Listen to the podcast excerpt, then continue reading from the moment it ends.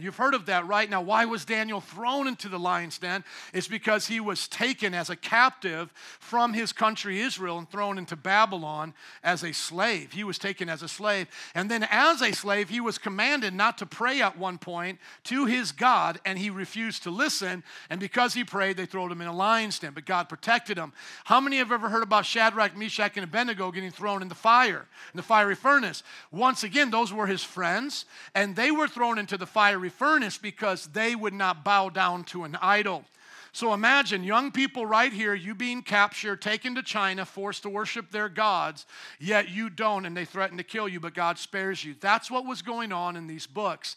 Now, as we've read through the other prophets, it comes right in line with Daniel because Daniel is someone living in captivity, and other prophets that we've already learned about, like Isaiah and Jeremiah, talked about them going into captivity. Why is the application of Daniel so important to us today? The book of Revelation quotes more from Daniel than any other book. So the New Testament Christian used the Old Testament Bible. Just as a review, the Old Testament only meant the covenant and deal that God was making with the Jews. So when that time came for the Gentiles to have the message and Jesus comes as the Messiah for the whole world, now the New Testament is going to be written. But how are they going to write a New Testament without knowing the Old Testament. It's like how are you going to go to second grade unless you know first grade? So when you read your Bible, guess who they're quoting the whole time? They're quoting the prophets, the Old Testament guys. And so Daniel actually deals with the end times. And so when John the Revelator is writing things about the end times that we're still waiting to see, who do you think God is going to have him reference all the time? He's going to reference Daniel. So if we look to Daniel as a great example for times of suffering and persecution, we can be blessed blessed, but we can also look to Daniel as a representative of what the world is going to come to in the end, what it's going to be like and how we should be. Well, one of the things that Daniel talks about is that people at his time were sinning and they were facing judgment and they needed to repent. How much more so for us to take that message and apply it to us? Our people are sinning and our people need to repent. Can I hear an amen? Amen. So let's not be discouraged by hearing about sins and today a message of repentance, let's look at it the same way you would get excited if someone was talking about paying off your car note. How many would like to have that done for you today? Or if someone's going to pay off your mortgage or your school loans. Repentance is the way that God pays our debts, takes our sins. So if you're here today and you're upset about having to hear about sin and repentance, that means you have a major issue with your Creator. You're trying to be in charge down here and you're not. So just humble yourself, Get over yourself and understand you didn't make this place, you don't make the rules. Now, if you trust what He has said in His Word, you will see that His way is the best way. Now, if you look at the Old Testament, they had 613 commands. We don't have as many in the New Testament. Ours are summarized with loving God and people. They had that too. And then it went to a lot of civil laws for how they could run their government, how they would do things in the ceremonial laws with their temple and their priests, priestly laws. Well, why don't we have all of those laws? Well, because when Jesus came, he said, You don't go to a temple, now you're the temple. He said, You're not supposed to run governments anymore. That was for a time for the Israel nation to be kept safe so the Messiah could come and save the world. So they had to have a government. He said now that his government is not of this world, the kingdom of God is within. That doesn't mean we can't have godly people in government. It just means that we don't follow the law of government of the Old Testament. We don't stone rebellious children. We don't stone adulterers. How many could say amen to that? But guess what remains from Old Testament to New Testament? The moral law. And it would only make sense that it would remain. It's not like God's going to say in the Old Testament, Thou shalt not lie. And then the New Testament be like, Hey, boys, I'm cool with it now. Lie as much as you want. So that's why when we look to sexual ethics of the Old Testament, they apply to the New Testament, but not the dietary law. The dietary law was for a specific group of people. God was using that to teach separation. But when we look at laws about marriage and homosexuality, they still apply because God still believes in marriage being one man, one woman. Jesus reiterated that. The apostles reiterated that. But they were clear to say we don't have to keep the diet laws. We don't have to keep the priestly laws or the governmental civil laws. Does everybody get that?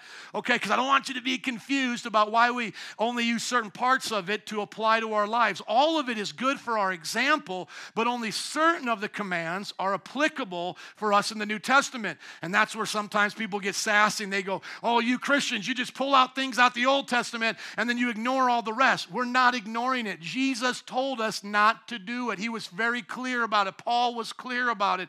But what we were to keep doing were the moral laws of the Old Testament. So, Old Testament, New Testament, bridged together by the cross of Jesus. What image am I making right now? A cross. Who's on the cross? Jesus. He fulfills the Old Testament law. He then initiates a new covenant through the blood that he shed for us. He said, That's why we take communion. This is the blood of the new covenant. And then he said, Here are your commands, and then follow them. And the apostles taught them. So let's look to Daniel chapter 9 and learn about how to repent of sin. Sin is anything that God has told us not to do. It's a violation of his character. So always remember this the law represents the character of God. Just like in your house, you have rules and they represent your, your character. So I used to hang out with some of my friends, and their moms used to smoke weed and let us smoke weed there. So in their house, they did not have a rule against kids smoking pot in the house. How many know that reflects their character? Okay, my parents did not let me even smoke cigarettes, not only in the house, but on their property. How many know that reflects their character?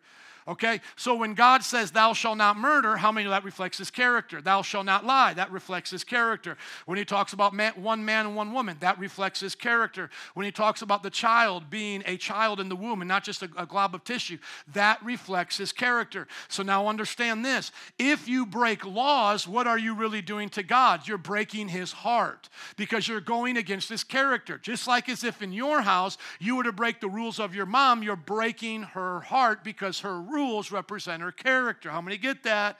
Amen. So it's not complicated. It's not legalism. It's not Christians trying to change you and get in your business. What it's simply doing is saying, I take God serious. So when God, the creator of the universe, speaks, I listen and obey. Daniel's in a time when they had not listened and obeyed. They were captured and put into a foreign nation. And now let's go to verse 1. It says, In the first year of Darius, son of Xerxes, Xerxes, a Mede from, by descent, who was made ruler over the Babylonian kingdom. In the first year of his reign, I, Daniel, understood from the scriptures according to the word of the Lord. According to what? The word of the Lord. One more time, according to what? The word of the Lord given to Jeremiah the prophet that the desolation of Jerusalem would last 70 years. So I turned to the Lord God and pleaded with him in prayer and petition and fasting and in sackcloth and ashes. Just scroll, just keep the scripture in front of me. Now, just go down a little bit, please. Thank you, right there. Now I want everybody to get this. Jeremiah was a prophet before Daniel and he said Israel was going to be captured for 70 years. Daniel was a small boy at that time. Now he has been captured according to what Jeremiah, his pastor, said to him. And now that he's there as a middle aged man, he realizes that not only did Jeremiah prophesy that it would happen, but there would be a timeline. So then he knows, wow, in 30 plus more years, 40 years, whatever it was at that time, we'll be let out of here. But guess what we know from history? Daniel didn't didn't live much more than 70 years. So almost his whole life was in captivity. I want everybody to understand this. Just because you may live your whole life where abortion is legal doesn't mean there's not hope for it to end.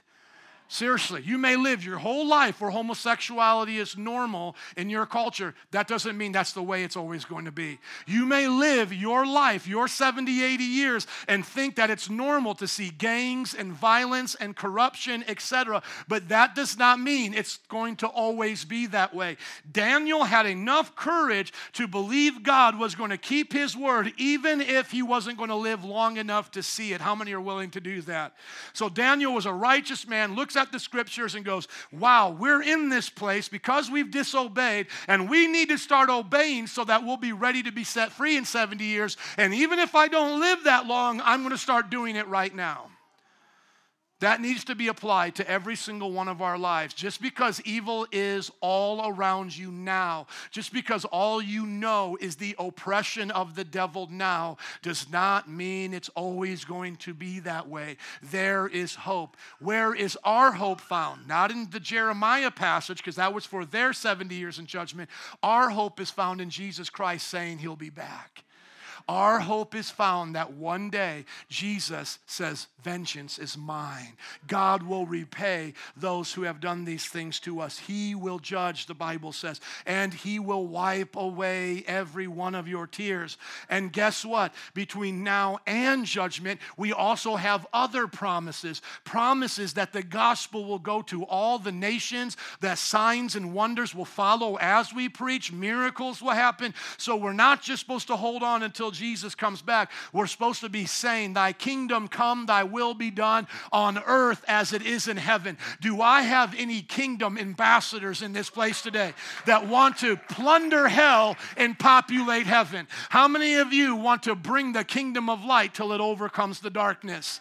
And that can be your motivation no matter what you're facing. That was the motivation of the Christian abolitionists in the 1800s. Their ultimate hope was in Jesus, but they still understood that as long as they're here, they could change the culture. And thank God that they did. This was the same right, uh, the same thing of the women's rights movement. The Christian women who led that. Christians were feminists at one time, believe it or not, because they weren't trying to kill women in the womb, okay? These were the real feminists of that time, just asking for the equal rights as God said both male and female were made in their image, uh, made in the image of God. And then the Christians of the civil rights era, just look at all the good the church has done just in this nation because they knew the ultimate hope was in Jesus, but there was work to be done. And as I had on the pastor and leader of black genocide, he's a pastor that stands against the abortion, especially in the black community. I had him on my uh, Facebook a couple days ago. You can look it up. He talked about Martin Luther King using church history when he wrote his letter to inspire the Christians of that day, because in church history, we stopped infanticide because Romans had the right to throw away children that they didn't want for them to die and to drown, and Christians stopped that. Christians stopped the gladiator arenas from butchering people. We were a part of cultural change then, and we can be a part of it now, and of course, we can do it again. Amen? It can still happen. So, if Martin Luther King Jr. had enough sense to look back at what the church did and apply it to the civil rights, how much more so could we do it now for the life of the unborn or for the purity of our children so they're not indoctrinated with perverse sexuality or to teach the children now that are being drawn into gangs or to corruption in our politics, we can look to the Bible, the example of the church, and apply it to our lives. Can I hear an amen? Amen. Very simple. Daniel says, I'm going to look back in the Bible and find out what's going on. He finds out that they're in a lot of trouble. It's because they've broken God's commands, but God has a plan, and it's going to happen in his lifetime or not, but he's going to be a part of it. And then what he does is he then repents. Okay? And I want you to notice this in just a few moments. As he repents, because we're going to read his whole prayer of repentance, as he repents, he doesn't keep saying those guys, those people, those ones, those people over there. He always uses the phrase, We have sinned. We have done this against you. Because in the prayer that he's praying, it's called intercession. In intercession prayer, you, you identify and take on the sins of the people you're praying for. Not that you've done them, but you take on the responsibility humility before God and use the universal we have sinned because you're saying to God, if they don't have enough sense to pray for their sins, I have enough sense to pray for their sins. Is anybody listening to that? Okay, because now I want to show you the sins of our culture. Please put up that picture. Because as I begin to read what he repented for, I want you to understand. Click on it, please. I want you to understand what you need to repent for. Get a good look at this picture. I know there could be a lot more pictures, and you may say, Pastor, you're missing some. Okay, you put yours up on Facebook today, and I'll like it, all right? Because here are some of the most major ones we see right now. We see homosexuality being promoted. And I want to start with Ellen and Portia right here because many of you didn't grow up when the movement was starting. I did. So I'm a product of the 80s. The man, the first homosexual that I ever met was my hairstylist. He eventually died of AIDS but that was the first homosexual I met. This was before they could marry and all these things. And here's what they would say to us. Here's what they would tell us, even as Christians and as people who are traditional marriage. This is what they would say All we want is just to marry.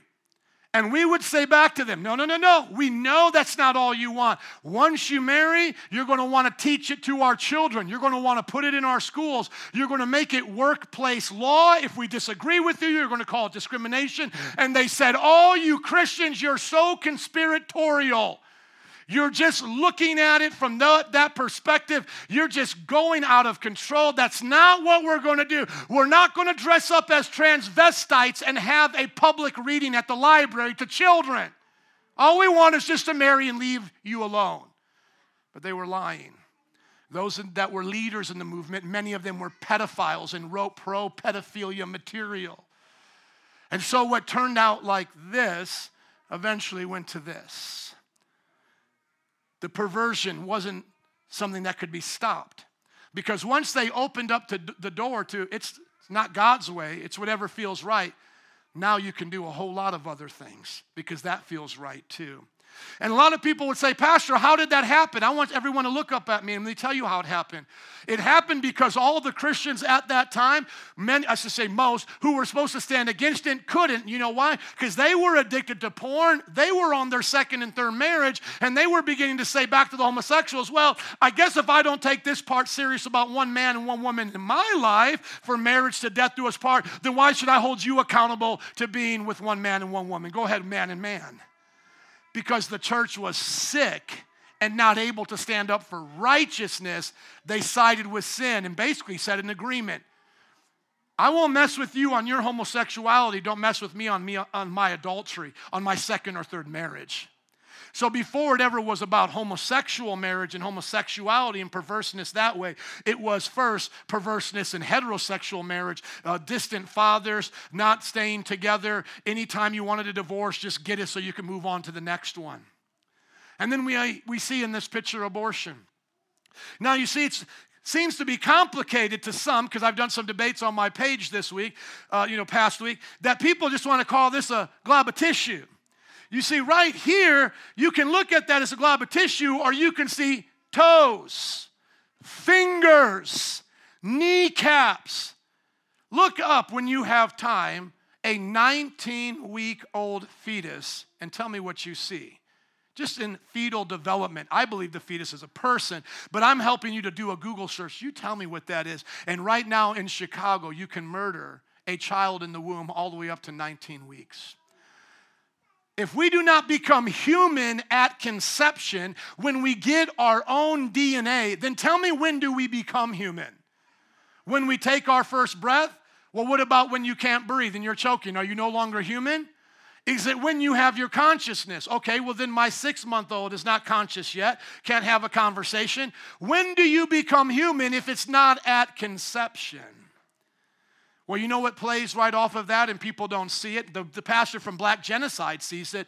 Is once you degrade what a person is to a status that you can kill it, now you've got racism with those who are alive but aren't persons or those who are outside of the womb. Do you know that the father of DNA the man who found the DNA strand and helped decipher it and do all of that, do you know that he is now testing Africans to prove to the world that Africans are a subset species of the human race? Where do you think he got that from? Do you think he just made that up? Do you think he's just a stupid nincompoop? No, he got it from the theories of evolution. If evolution is true, if we came from the goo through the zoo to you, then there must be those here that are closer to the zoo. Let's start with the ones that look like them.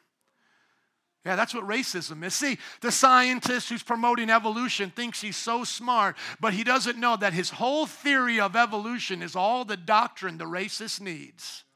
Just look it up. Black people come from monkeys.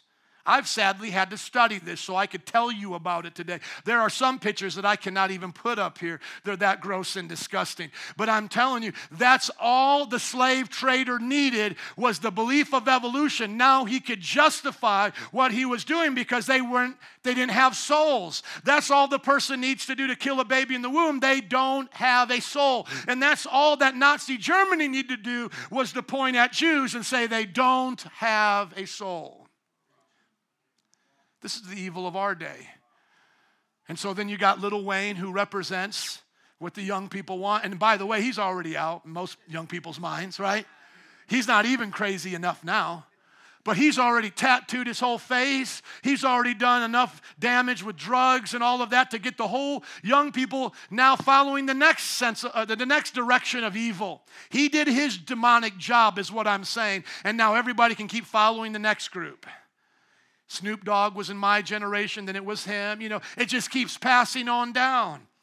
When are we going to learn, my friends, that drug addiction and drug use is witchcraft? It spiritually gives the devil an open door to your mind and soul. Oh, no, it's okay. It's just like medicine. Well, the difference between me taking medicine and this guy smoking weed and sipping on NyQuil is that I use it to heal my body, they're using it to destroy their body and their mind. And I don't keep taking medicine when I'm healthy. Are you guys listening to me? And so they have twisted what God gave us for a purpose. They, they've twisted. They take NyQuil, put it with Sprite. They smoke weed. All of these things which could have had a proper method of healing or a proper way of being used. And I have no problem with medical anything medical heroin, medical cocaine, medical marijuana. Why? Because you used what God gave us here. But just because I believe in those things doesn't mean I'm going to abuse those things until it takes away my sober mind. Your sober mind is a gift that God gave you in your soul. My wife will even tell you what it was like using those drugs when she went through the accident and her ankle was broke. They gave her all of the strong ones like Oxycontin and all these different kinds of pain killing drugs that some teenager would probably want to steal and go sell to his high school friends.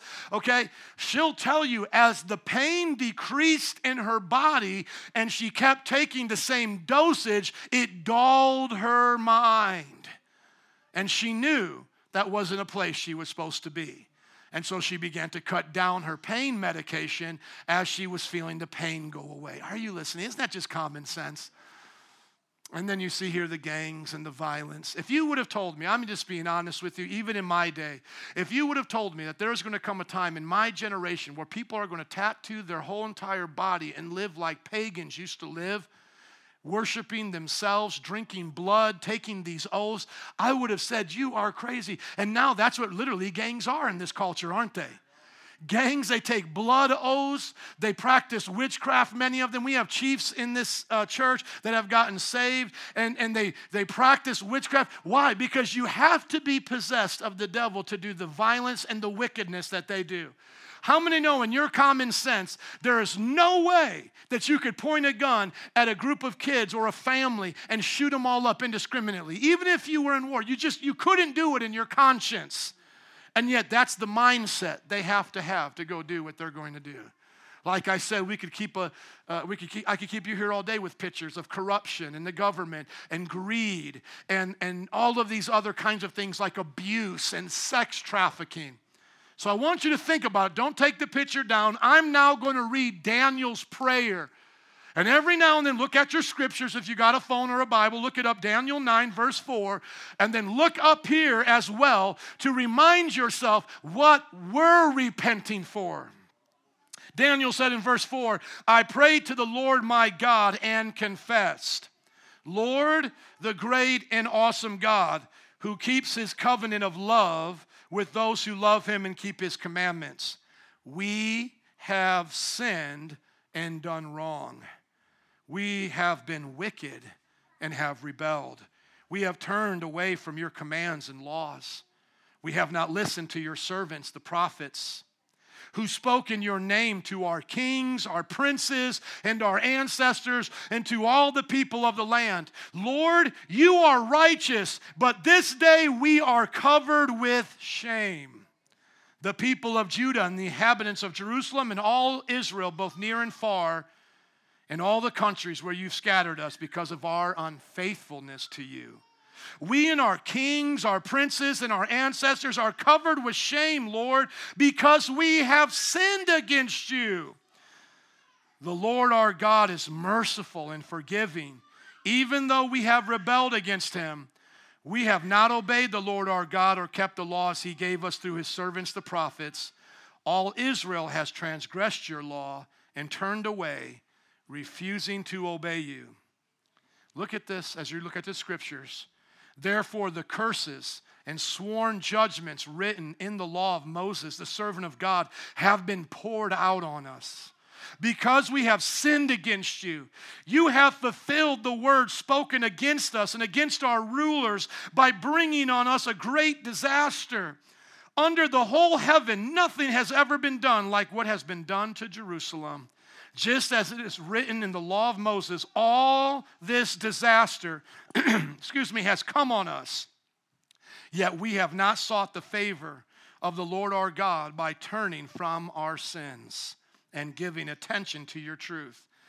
The Lord did not hesitate to bring the disaster on us, for the Lord our God is righteous in everything he does, yet we have not obeyed him.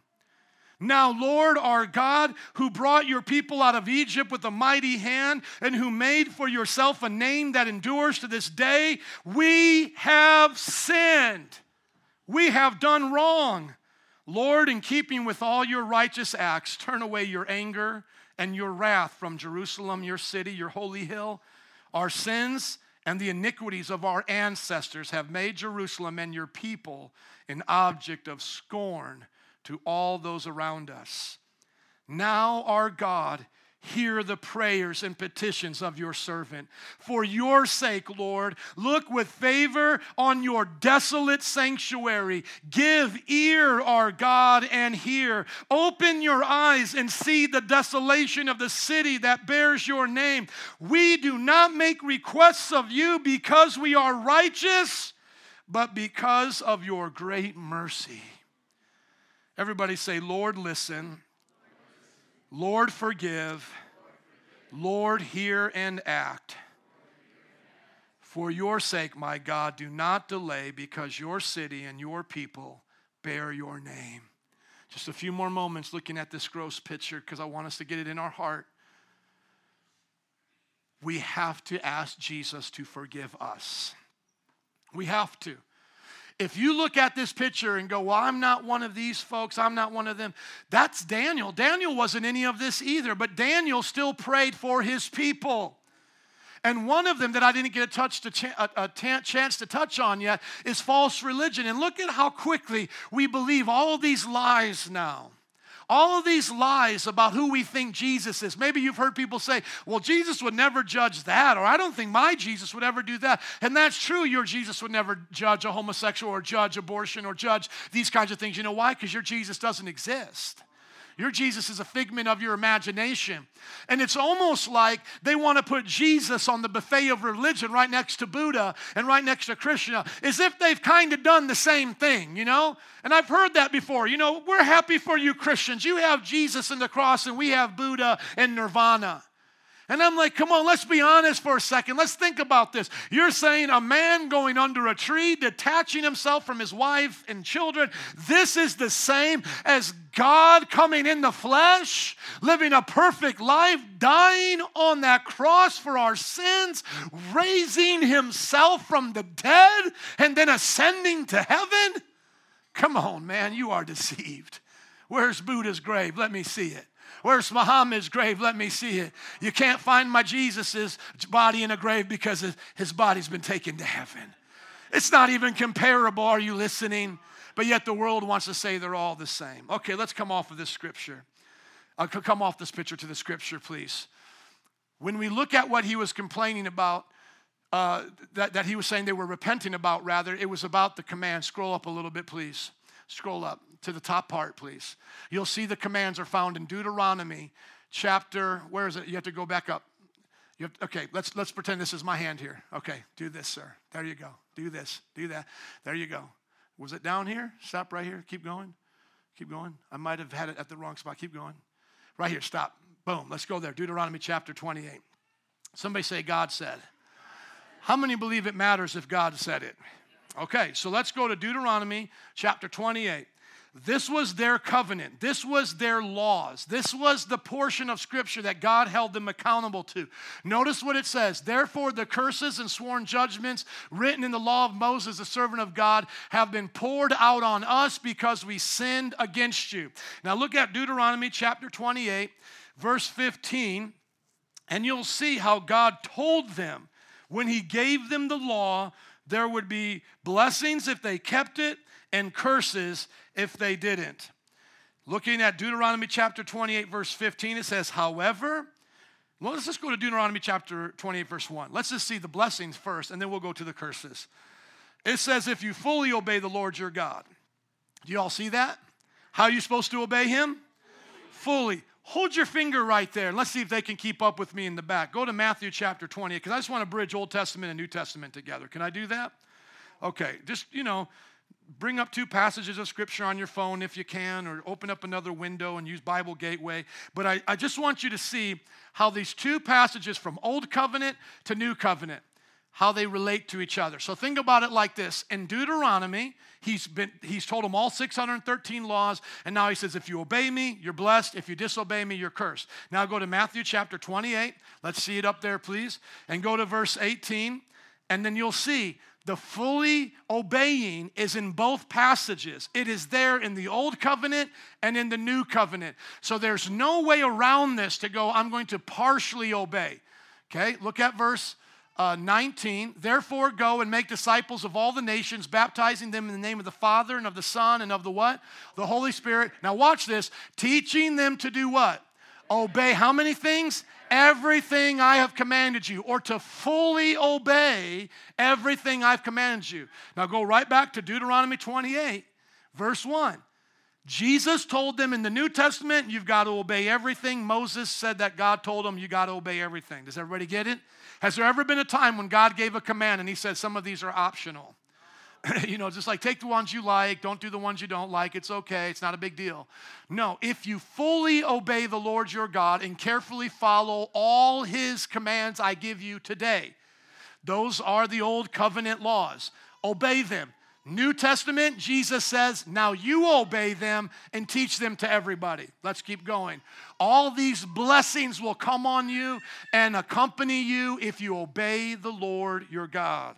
Now go to verse 15. Go to verse 15. It says, However, if you do not obey the Lord your God and do not carefully follow all his commands and decrees I'm giving you today, all these what will come on you? all these curses will come on you and overtake you. Now let's go to the end of the book, go to Revelation, and let's see who is cursed at the end. Who is cursed? Blessings and curses are found in the book of Revelation. And if let's let's say you go to Revelation chapter 21, Start in verse 7, Revelation chapter 21, verse 7 says, Those who are victorious will inherit all this. I will be their God, they will be my children. But the cowardly, the unbelieving, the vile, the murderers, the sexually immoral, those who practice magical arts, the idolaters, and all liars, they will be consigned to the fiery lake of burning sulfur. This is the second death. And remember, when it says practice magical arts, that word in the Greek, magical arts, pharmakia, is also drug use. Pharmakia. What does that sound like, pharmakia? Pharma, pharmaceuticals, pharmacy. So, in their context, using drugs was a part of witchcraft, and still it is the same today, just to give you an insight to that. But now go to Revelation 22, blessings and curses again. So that's the curse of those who don't follow the Lord. But go to uh, Revelation chapter 22, verse 14. Blessed are all those who wash their robes, that they may have the right to eat of the tree of life and may go through the gates into the city. Outside are the dogs, those who practice magical arts, drug use, the sexually immoral, the murderers, the idolaters, and everyone who loves and practices falsehood. Does everybody see it? Old Testament blessings and curses. When Israel didn't do it right, their nation was cursed, brought into captivity. That's where Daniel is at. He's praying for repentance. Now, new covenant, we're giving commands with blessings and curses. And what is that speaking to? The judgment day to come now for the whole world. It's not just about Israel getting blessings and curses, it's about the whole world getting blessings and curses. So it is up to you to look at Daniel and take him at his word word and go, I'm going to be a righteous person. Now go quickly to Deuteronomy one more time in the Old Testament, and then I'll ba- bounce back one more time to the New Testament. Let's just do Holy Ghost aerobics one more time. You all ready? You guys getting a spiritual workout, working the word? Come on, somebody say, work the word, and it will work for you. Amen. Deuteronomy chapter 10, verse 12 is before Deuteronomy 28. It's actually at the beginning of God listing off all the laws and he kind of summarizes what it's all going to be about. And then he tells them all the laws and ends with Deuteronomy 28 and says, You get blessings if you keep them, you get curses if you don't. So just like chapter 10 comes before chapter 28, chapter 10 is the introduction to everything 28 is going to talk about. The reason why I want you to see it is because I could read this to you in the New Testament and you would think it applies to you word for word. Just listen to Deuteronomy 10, verse 12. And now, Israel, what does the Lord ask of you? So I could say it like this uh, Chicago, what does the Lord ask of you? Christians, what does the Lord ask of you? So this is so uh, what we would call trans covenantal. It goes from both covenants. It is so clear. There's no way around this. It says, And now, Israel, what does the Lord your God ask of you? But to fear the Lord your God, to walk in obedience to him, to what? To love him, to serve the Lord your God with what? all your heart and with all your soul, and to observe the Lord's commands and decrees that I am giving you today for your own good. Love the Lord your God with all your heart and soul. Who said that? Jesus also said that, didn't he? Where did he get that from? He got it from the Old Testament. Now, of course, we know he inspired the Old Testament, so he's basically quoting himself but he's teaching us that he's not against the law. The law of the, the people of Israel served a purpose for a time, and then there was a new law, a new covenant, the law of Christ that is now until judgment time. And so both laws were to be honored and respected. But sometimes we look back on the Jews and we think, man, they, they were just, you know, trying to do their best, and man, I feel sorry for them because I couldn't keep 613 laws, and we don't understand it. God always knew that it was impossible impossible for them to keep all 613 laws. It was their job to love God and have God change them so they could keep the laws. And so, in honesty, when we look at the Jews of the New Testament, it's not that these are the righteous Jews that have tried so hard and just failed. No, these are the ones that missed the whole point. That's why Jesus keeps rebuking them and correcting them. But if you want to see a good Jew, a law abiding Jew, look at David in Psalm 119. He writes a whole entire based on the Jewish alphabet, saying every letter is a representation of a thing he loves about the law of God. So imagine me writing a song like A is for Adam. When he fell into sin, God redeemed him. B is for Bible, the word that we get. So he literally writes Psalm 119 based on every letter in the Hebrew alphabet, a love song about the law. The law was beautiful, the law was great, but it was never meant to save. What salvation was for the Jew and the Gentile has always been faith. That's why he said, The just shall live by faith in the Old Testament. Abraham lived by faith. And then out of faith, what do you do? You obey, just like what it says here. That's what he was asking him to, to love the God, the Lord their God, to obey him, and to, you know, to have faith and to obey him. And so it doesn't matter what covenant you were in, it was still the same. Have faith, love God, and then obey his commands. Okay? So now let's go to John chapter 14. John chapter 14, verse 6, and then we'll get to repent. How many are ready to repent? Amen. Some are like, man, I wish the service would, would be over. Well, it's going to end with you repenting. Are you you in that much of a hurry? Let's take our time and get there. Because it's not ending with the party, it's ending with repentance. And then guess what? You'll have a party because you'll feel your conscience be relieved of your sins. And then you can know that you love your enemy. See, when I repent for the sins of my nation, it gives me compassion for those who are committing those sins. Because the Bible says ultimately, I'm not fighting against flesh and blood, though I thank God for our soldiers and our police officers and all those who protect us. Ultimately, the one influencing them is the devil. That's why when these people keep dying, the lies keep continuing. So we need to pray that they get out of the lie, that they freely choose to follow Jesus. Now, John chapter 14, verse 6 shows us the place of Jesus. Moses was the lawgiver in the Old Testament, just a normal prophet, born of a woman, just like a normal person was. Jesus, Son of God in flesh, born of a virgin, now starts saying who he is and makes it clear I am the way, the truth, and the life. No one comes to the Father except through me.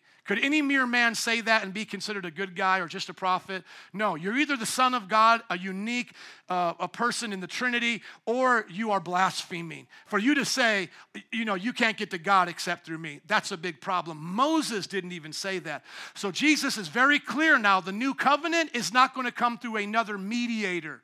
The old covenant came through a mediator named Moses and all these other prophets. Now the Bible says there's only one mediator between God and men, the man Christ Jesus. Does everybody get that? Amen? A lot of good theology today. Now go to verse 16 uh, verse 15 rather, John 14, 15, like as if you were counting 14 and then 15. John 14, 15 now says what he teaches us as the leader of the new covenant, as God's son. What does he tell us? And just, you know, answer this. Does it sound familiar? Look at verse 15. If you what?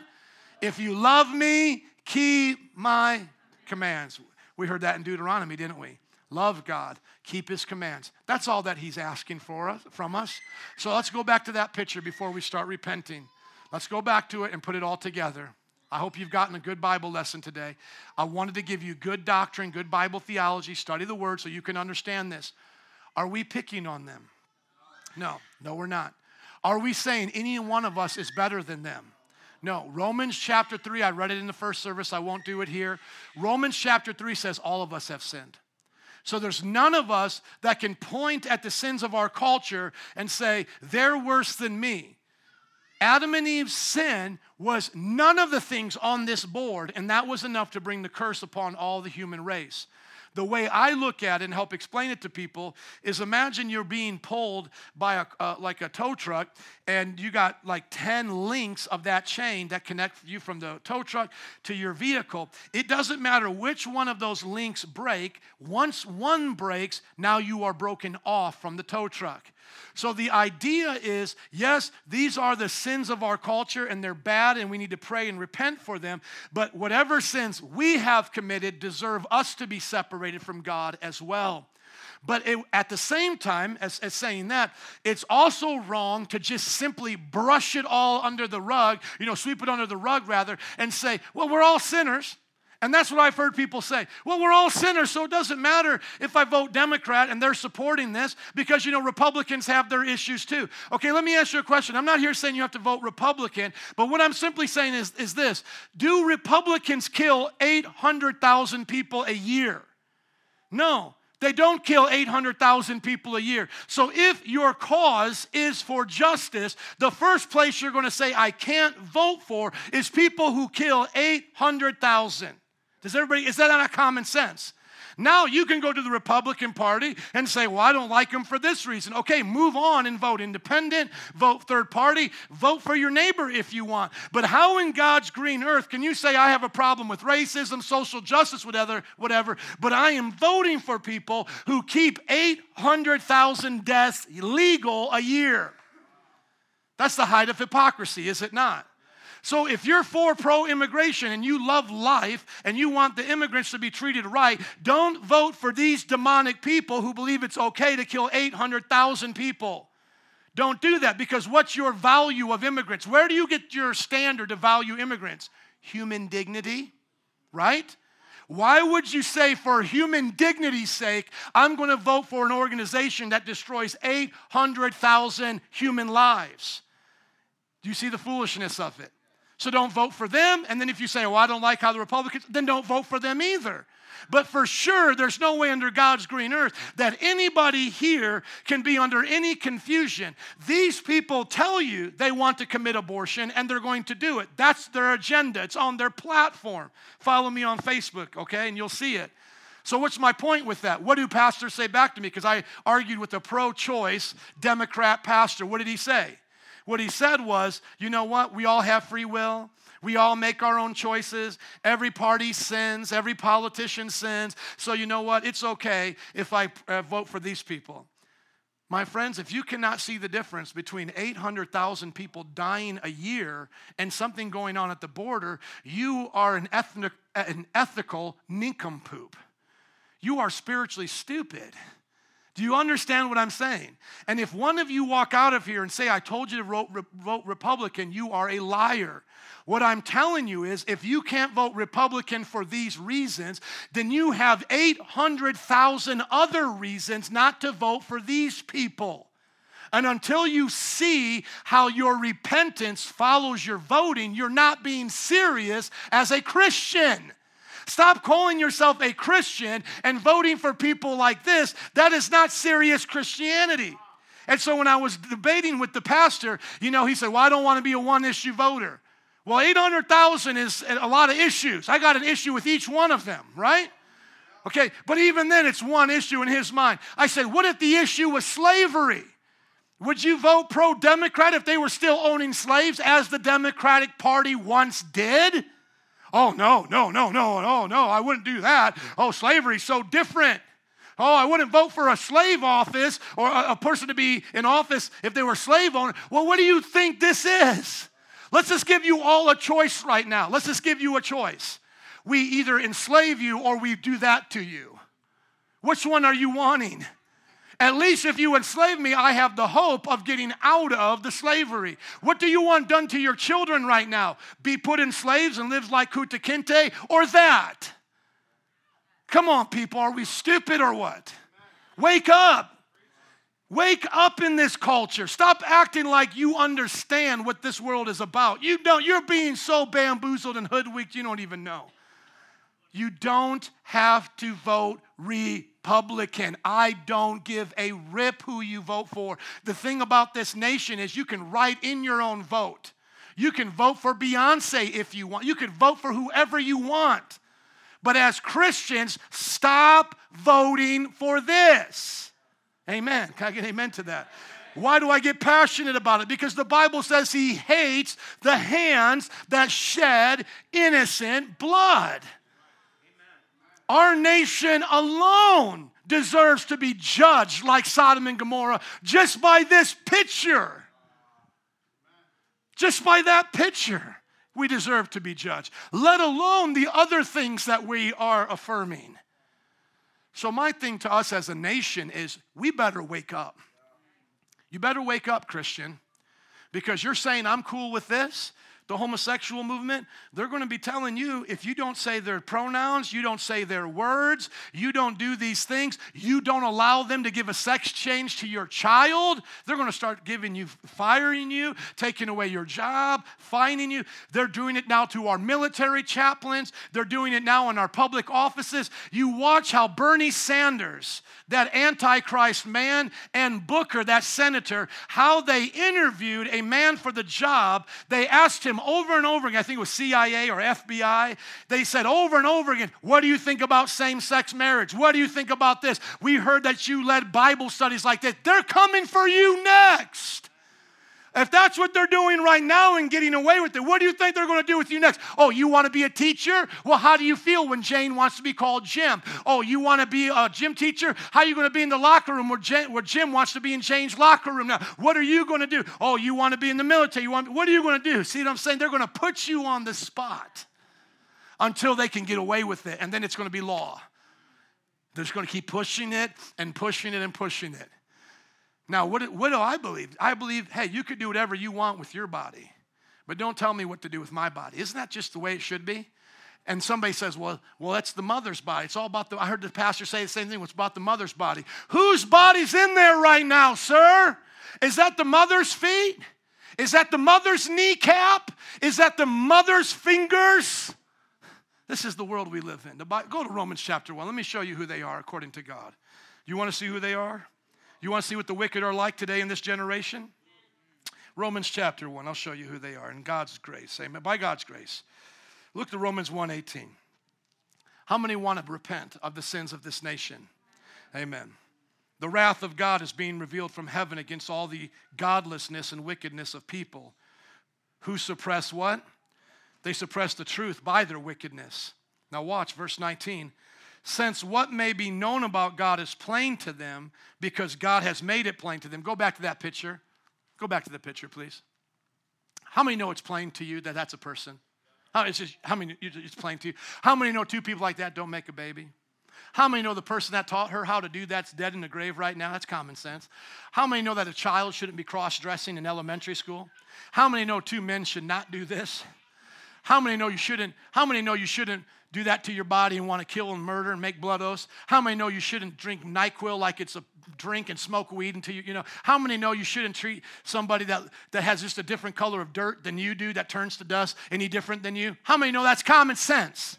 How many know every single thing on there is common sense? God says they know it. Go back to Romans, please. But they refuse to know it.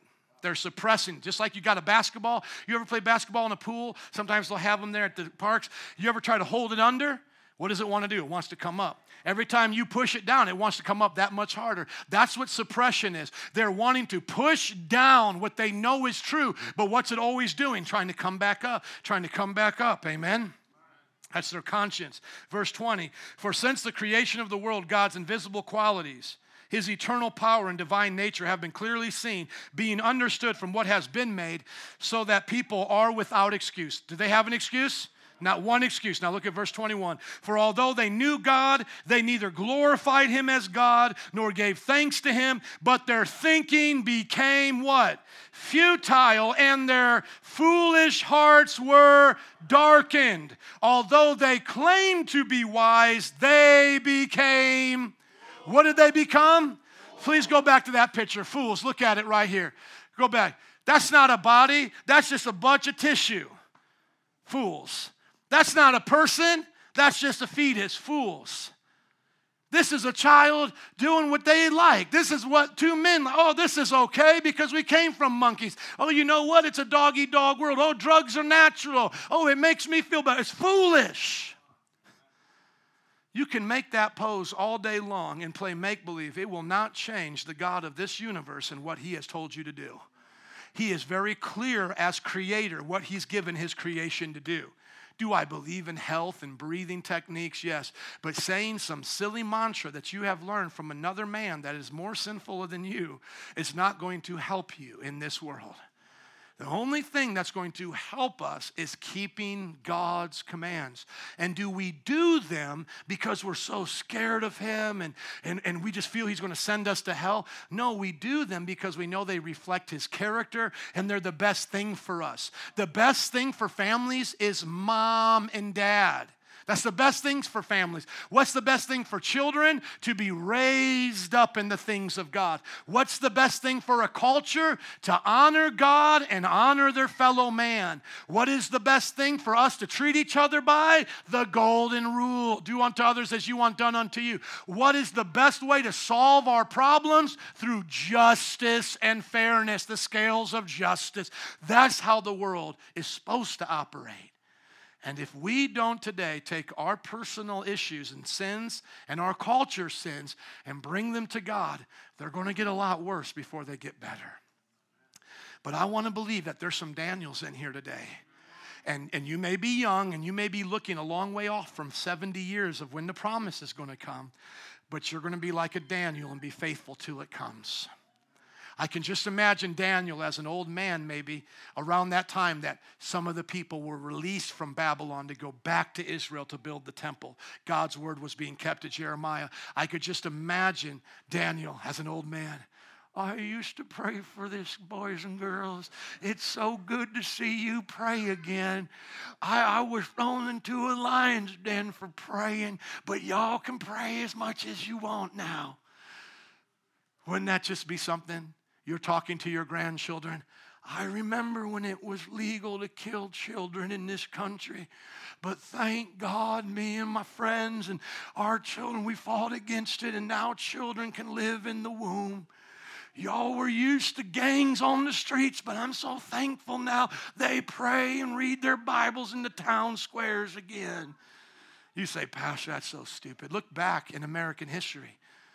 Look back on what African American culture used to be, Latino culture, Anglo culture. Look what sin has done to us. Look at what it's done to us. You were not made for sin, you were made for glory. You were made in the image of God to experience heaven on earth. You were supposed to go to heaven and say, Oh, it's familiar. It's like how it's been on earth. You weren't supposed to go to heaven go, What is this place? It's so strange. You're supposed to feel familiar. But you know what? We've made it hell on earth. That's why when people go to hell, they'll be like, Yeah, it was a lot like this on earth. But it's supposed to be heaven on earth until Jesus comes back. Can I get an amen for that? If you believe it, let's stand up and give it up for Jesus. Come on, we thank you, Lord.